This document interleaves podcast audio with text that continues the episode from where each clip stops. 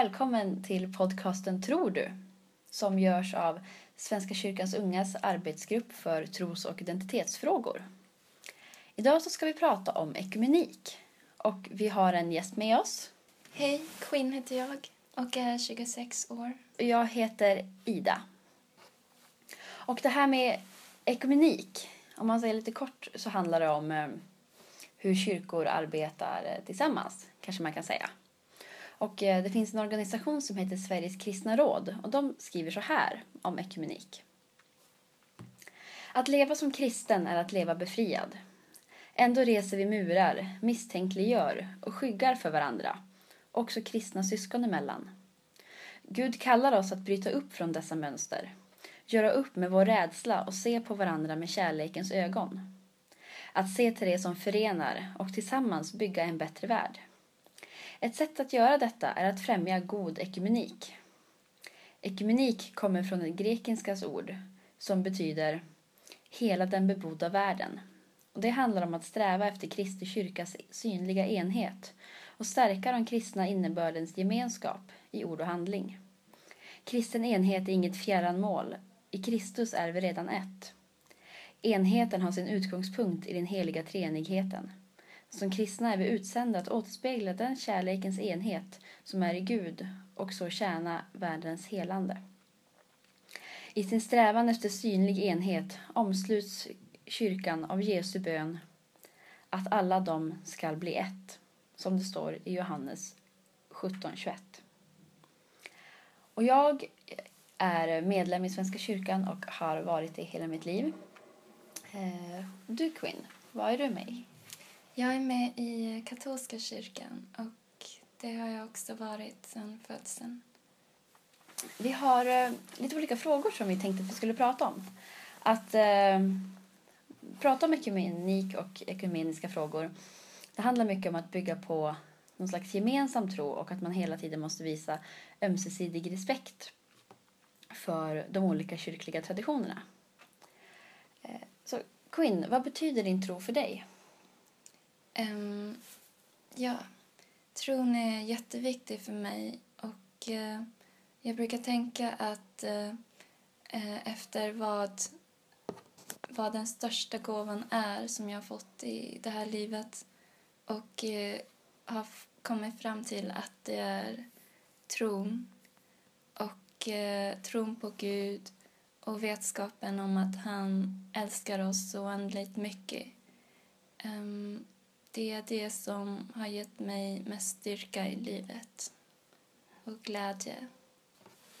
Jag håller med dig väldigt mycket. Jag tänker likadant. Att just att tron är att man ser tron som en gåva och någonting som man verkligen um, har fått och någonting som är grunden till så mycket annat i ens liv.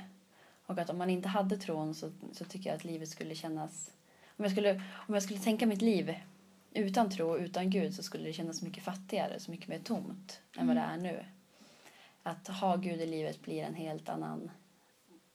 Man får en annan dimension av allting och det ger, precis som du säger, så mycket glädje i, mm. i allting man gör. Och att man, att man känner sig... Jag känner mig mer tacksam när jag tänker på att jag har Gud i mitt liv. Att, eh, att man får så mycket gott och alla gåvor hela tiden, i varje dag, i allting som händer.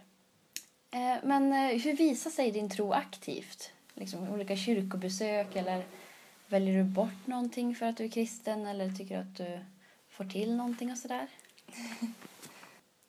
alltså, min tro visar sig att jag att jag eh, känner att jag älskar Gud väldigt mycket och att eh, också i honom älska allt som han har skapat och alla våra bröder och systrar. Och eh, jag tycker jättemycket om att gå i mässan varje dag. Och eh, det, det är typ det bästa som jag längtar efter varje dag. Få ta emot Jesus i eukaristin, i nattvarden. Och eh, ja, och jag brukar be inför, eh, inför det allra heligaste sakramentet som är eh, som, eh, som en plats liksom i kyrkan ehm, där eh, hostian förvaras, alltså eh, ett förvandlat bröd som är Jesu kropp. Och det ger hjärtat mycket glädje och frid att vara där inför honom och veta att han, han finns där. Jag är med i olika föreningar och grupper i kyrkan. Jag är med i katolska studentföreningen och eh, jag sjunger i kören. Och eh, sen i höstas så har jag börjat undervisa eh, barnen i tron med några andra. Och vi har också startat en grupp som hjälper utsatta romer här i Uppsala genom att ge dem mat. Och eh, ja, jag tycker om att prata om Gud och om tro med andra kristna. Ja, för mig är det lite likadant det att man ehm, engagerar sig i kyrkan i olika saker. Jag har ehm, varit aktiv i Svenska kyrkans unga sedan jag var 14 tror jag och varit mycket konfirmandledare och åkt med på läger och hållit typ ungdomsgrupper i kyrkan och lite sånt. Jag har också varit kyrkvärd ganska länge och det att man bara att man hjälper till i kyrkan och delar ut psalmböcker och hälsar mm. välkommen och lite sånt där. Tar in kollekten. Och just nu så går jag inte till kyrkan så där jätteofta tycker jag. Det går verkligen i perioder. Att vissa veckor så vill jag gå eh, både, ja, oftast då på söndagar men också på någon eh, eh, veckomässa, typ onsdagar mm. kanske. Men nu senaste tiden så har det inte riktigt blivit av för jag vet inte riktigt vilken kyrka jag vill gå i. Jag vet om att jag vill gå i Svenska kyrkan men så finns det ju så himla många olika kyrkolokaler. Mm. Ska man gå till den som ligger närmast eller ska man vara någon annanstans? Jag har inte riktigt hittat hem där, inte, inte helt och hållet. Mm. Um, men också sjungit mycket i kör och varit aktiv på det sättet. Men sen så också som du säger att man um, när man säger till andra människor att man blir kristen eller att man är kristen så blir det ju lätt att man många människor tycker ändå om att diskutera det och det mm. tycker jag är kul. Så det blir ganska mycket att en hel del av min kristna tro visar sig genom att man får så mycket frågor av andra människor om vad kristna människor gör och mm. um, hur jag tänker som är kristen och sådär. Och sen också um, brukar jag försöka att på kvällen läsa någon liten andaktsbok eller um, ja, mest andaktsböcker. Och också att man ber. Det är ganska sällan att jag verkligen bestämmer att nu ska jag be vid det här tillfället utan det är mer någonting som man gör hela tiden, att man lever med Gud i allting mm. man gör och att det blir ett, som ett ständigt samtal snarare än att ibland så blir det verkligen att jag känner att nu vill jag sätta mig ner och tända något ljus och verkligen bara ta det lugnt och fokusera bara på bön. Men oftast blir det att det är någonting som händer när man bara står och väntar på att rött ljus ska slå om eller någonting så kommer man på, ja just ja, Gud är faktiskt med mig i den här stunden också. Vad tycker du är det bästa med din kyrka? Vad älskar du mest? Mm. Um, det jag älskar mest med eh, katolska kyrkan är att den har så stor mångfald och eh, att den är så rik på olika slags nådegåvor och att den finns över hela världen och eh, på alla språk. Um, och att den är liksom det finns så mycket att utforska i den att det aldrig tar slut. Um, fast man liksom studerar mycket. Så, och uh, till exempel är alla helgon som har uh, levt före oss och eh, varit goda förebilder som är våra vänner och förebedjare i himmelen och alla dem som ger sig själv till Gud på ett särskilt sätt. Präster, ordensfolk och eh, att det finns så många olika kallelser. Och det finns så rikt med andakter, bön och platser där man kan eh, vallfärda till och, eh, och stärka sin tro jag tycker det, just att prata om det man älskar med sin kyrka. Jag tycker att man gör det lite sällan i alla fall. Jag tycker det är så kul att få höra, eh, höra dig berätta om vad du tycker så mycket om. Mm. Och jag, jag försöker tänka vad jag tycker mest om med Svenska kyrkan. Jag tycker att det är svårt ändå att ibland att formulera ner verkligen var, varför man älskar någonting. Sådär. Mm. Det är svårt att komma på någonting jättekonkret. Jag tror att för mig handlar det mycket om att, att man känner sig väldigt mycket hemma för att jag är uppvuxen i kyrkan, har varit där ända sedan jag var liten och att det är eh, en av de grejerna, att det är lite som att komma hem. Även om man kanske Mm. inte håller med om allting som kyrkans eh, ledning bestämmer och gör så är det ändå som att man är hemma där. Och jag tycker också väldigt mycket om, eller jag älskar, älskar alla människor som är i kyrkan. Jag älskar alla, eh, alla församlingsmedlemmar och också den rikedomen som finns där. Att det är så mycket olika människor men att det ändå att man har valt att, att man vill vara kvar i kyrkan. Mm. Och det tycker jag känns väldigt, väldigt viktigt. Och också all den verksamheten som kyrkan gör gör mig väldigt stolt som medlem. Att man ser att kyrkan står upp för de svaga och eh, har eh, olika projekt i olika länder där de verkligen är med och bygger upp och hjälper till. Och bara all den diakonin som är här i Sverige och alla människor. Att man alltid kan få komma dit och det finns alltid någon man kan prata med. Det gör mig väldigt stolt över kyrkan. Jag tycker väldigt mycket om mässor på, på söndagarna. Jag tycker om den formen som eh, den ordinarie vanliga mässordningen som vi har. Mm. tycker jag jättemycket om. Och det rika musiklivet som finns. Den traditionen med psalmboken och alla psalmer som folk har sjungit så länge men också alltid nyskrivna och hur, hur man får uppleva Gud via musiken i kyrkan också. Och via den musiktraditionen som finns. Har du reflekterat någonting över om varför du är med i just din kyrka? Ja, det har jag.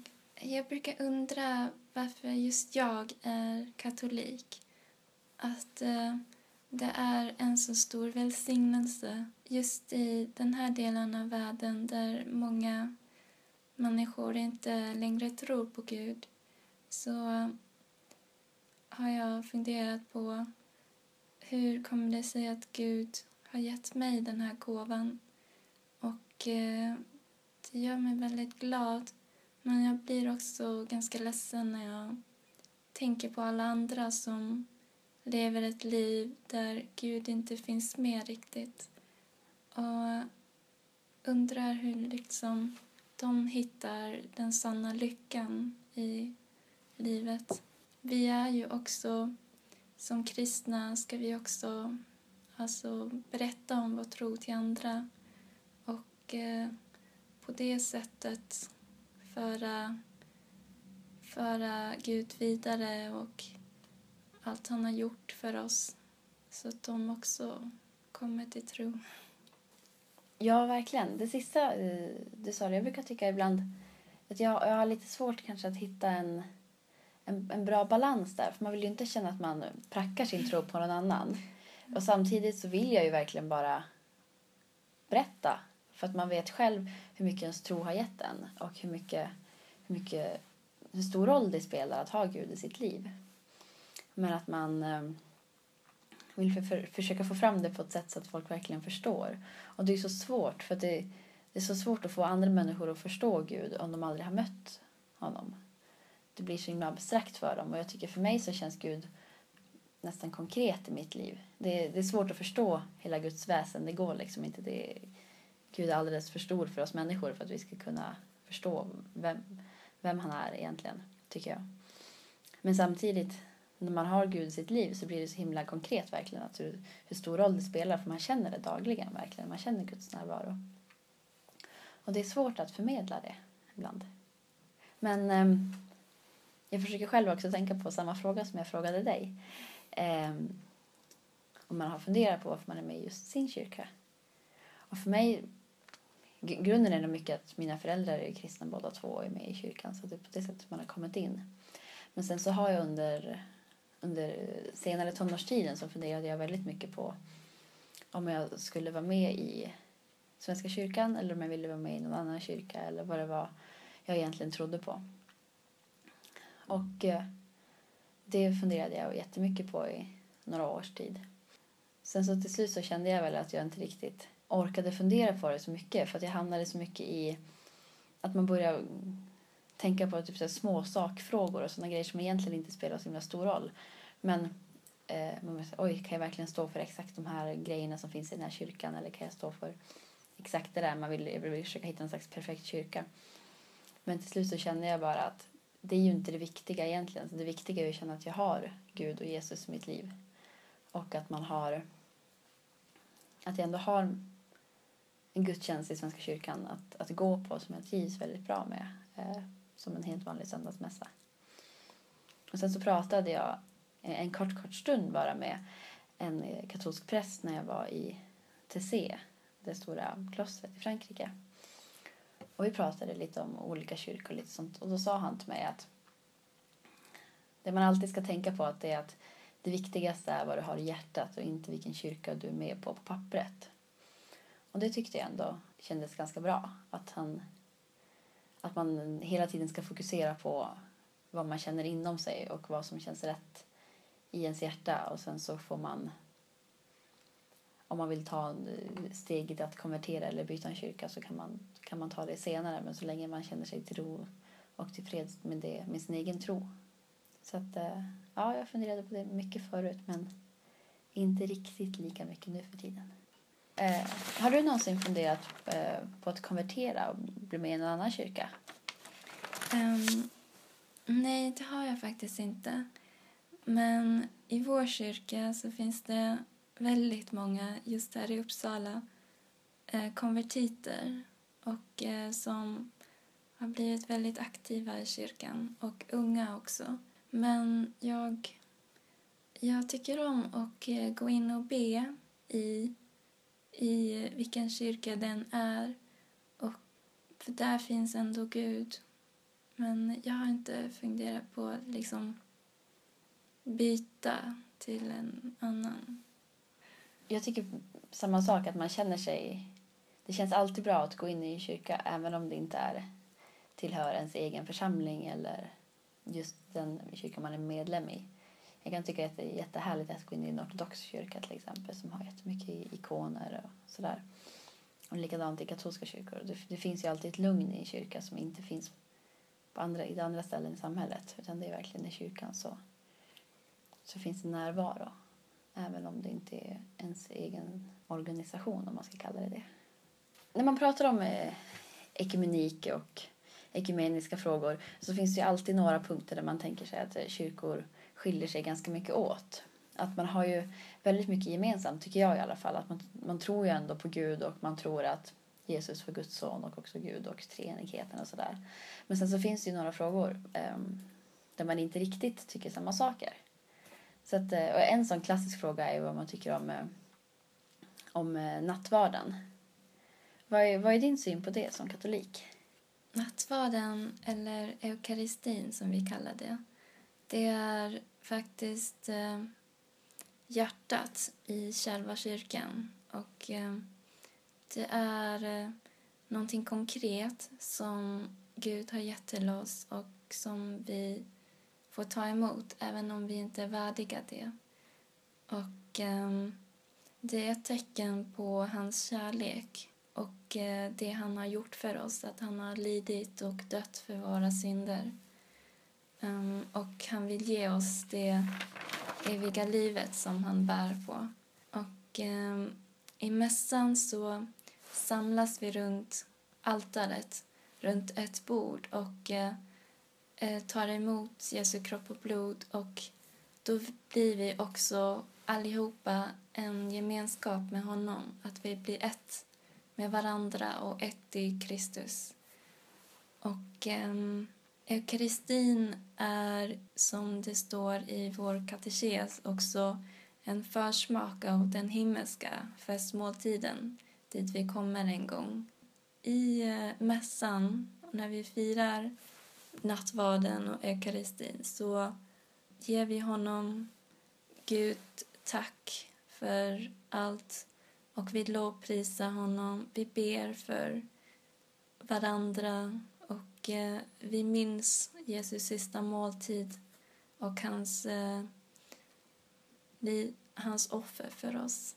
Vilken jättefin beskrivelse av eukaristin. Jag tror att ganska många, som jag i alla fall har träffat och jag själv, skulle nog instämma rätt så mycket i den bilden. Ehm, men jag tror att det som skiljer mycket mellan där Svenska kyrkan och katolska kyrkan är att det finns flera tolkningar av det i Svenska kyrkan. Som jag sa, att det, det finns många som tycker att eh, det du precis sa, att det är precis vad, vad eukaristin är. Och sen så finns det de som tycker mer att det är en, eh, en symbolhandling men att det verkligen inte är Gud. Utan att det är som en symbol men att Gud inte är närvarande på det sättet kanske som eh, katoliker tycker. Och också en stor skillnad är väl det att många tycker att även om man då håller med om allting det du sa under själva stunden när nattvarden sker så är också tanken att när man inte längre firar nattvard, när man, när man bryter upp och sådär när gudstjänsten är slut, att det då återgår till att bara bli bröd och vin. Ni, ni har, att, precis som du pratar om med, med bön, att det finns ett ställe i kyrkorummet där det sparas, eller hur? Ja, det, det heter tabernakel och det brukar vara en eh, fyrkantig eh, låda oftast smyckat med liksom guld eller silver. Så. Och där förvaras ett, eh, ett förvandlat bröd, eh, ett konsekrerat bröd eh, som har blivit till Jesu kropp. Och det förvaras där och det finns alltid ett rött ljus brinnande bredvid som ett tecken på att Jesus alltid finns där och att han lever och är med oss där. Ja, någonting sånt kan man då inte hitta i någon... kanske finns i någon svensk kyrka, men inte, eller Svenska kyrkan, men inte vad jag har sett i alla fall. Um, jag har också varit lite grann på gudstjänster och sådär med eh, med, med andra kyrkor, med olika frikyrkor och sådär.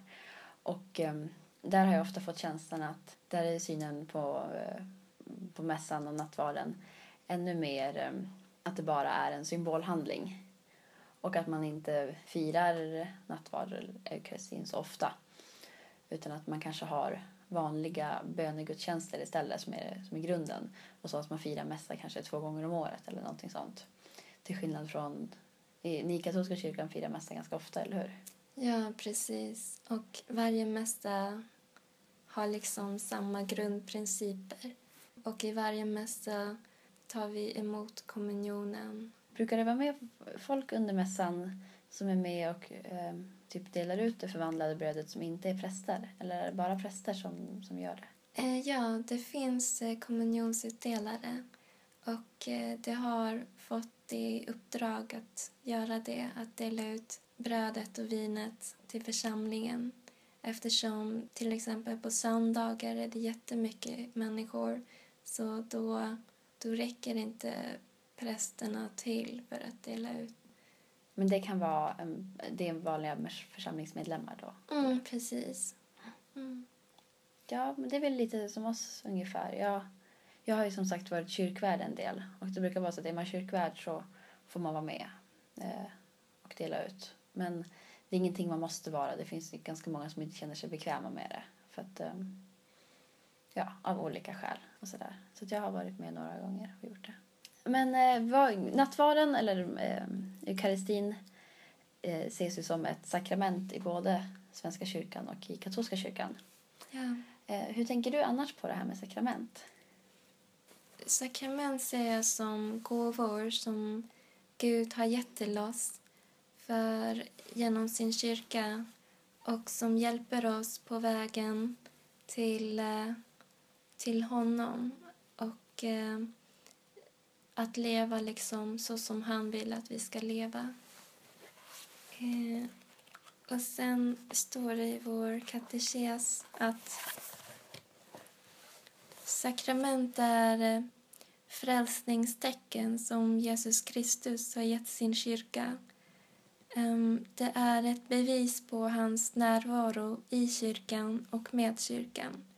Och vi har um, i katolska kyrkan har vi sju sakrament. Dopet, konfirmationen, eukaristin, försoningens sakrament, vigningens sakrament och äktenskapets sakrament. Och eh, dopet, det, det utgör grunden för tillhörigheten till Jesu Kristi kyrka vid livets början. Och i konfirmationen blir de döpta, styrkta och helgade genom den heliga Andes gåvor. Ehm, man får alltså ta emot den heliga Ande på ett särskilt sätt för att kunna växa i tron. Och eh, eukaristin som vi har pratat om, ehm, den heliga kommunionen, den eh, ger oss del i Herrens kropp och gör oss till en gemenskap.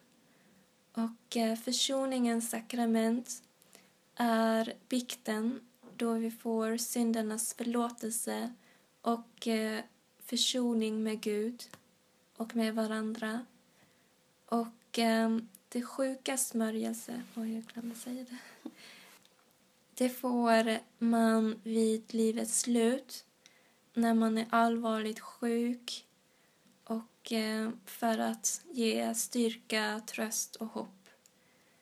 Och eh, i vigningens sakrament det är eh, de som blir diakoner, präster och biskopar och som tjänstgör i kyrkan på ett särskilt sätt. Och sen i äktenskapets sakrament, då eh, lovar de här två människorna varandra kärlek och trohet till livets slut. Och det symboliserar också den gemenskap som vi har i Kristus. Och sedan står det att sakramenten är synliga tecken för frälsningens osynliga verklighet.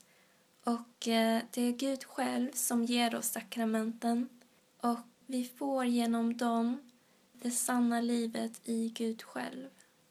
Ja, eh, i Svenska kyrkan har vi också sakrament. Men man ser bara dopet och ehm, eh, nattvarden som sakrament. Och annars tänker jag att det, det själva slutgiltiga, alltså det att hur man ser på det, det som sa att, att, det, att det verkligen visar Gud och att det är att det är en, en extra helig handling och någonting som verkligen är en gåva som man har fått. Att det tänker man likadant, men att man sen har valt att... Jag tror att eh, i, Svenska kyrkan har man nog synen att eh, sakramenten är någonting som eh, Jesus instiftade och att man menar att eh, att eh, man bara kan hitta biblisk grund för att det är dopet och nattvarden som, som instiftades. Och att det är väl därför man har valt att ha bara dem som sina sakrament.